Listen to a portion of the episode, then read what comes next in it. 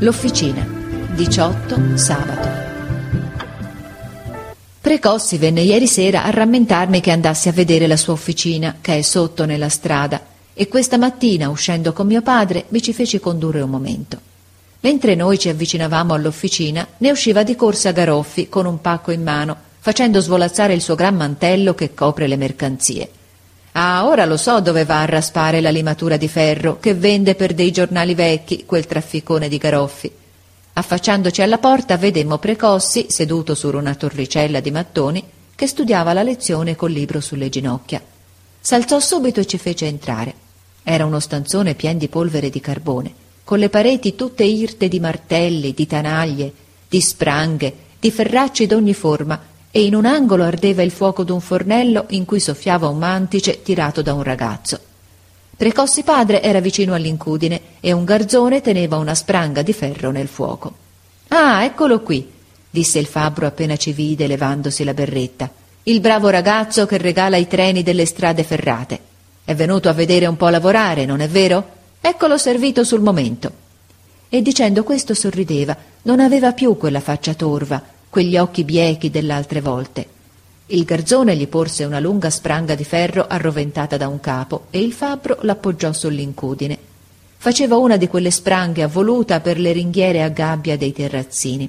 Alzò un grosso martello e cominciò a picchiare, spingendo la parte rovente, ora di qua, ora di là, tra una punta dell'incudine e il mezzo, e rigirandola in vari modi.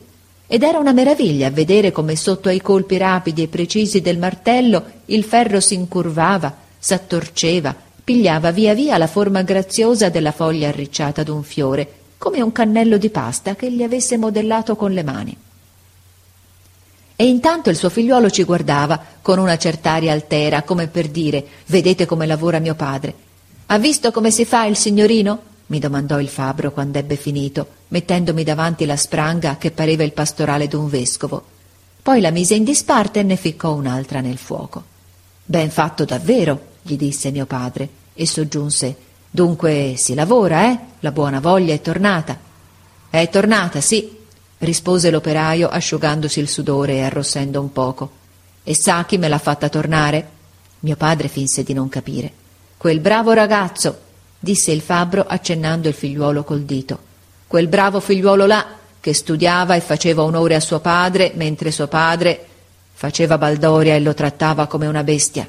Quando ho visto quella medaglia, ah, il piccinetto mio, alto come un soldo di cacio, vieni un po' qua che ti guardi bene nel muso». Il ragazzo corse subito. Il fabbro lo prese e lo mise diritto sull'incudine, tenendolo sotto le ascelle, e gli disse: «Pulite un po' quel frontespizio a questo bestione di babbo».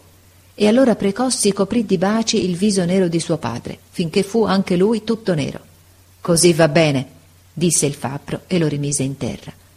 «Così va bene davvero, Precossi», esclamò mio padre contento, e detto arrivederci al fabbro e al figliuolo mi condusse fuori.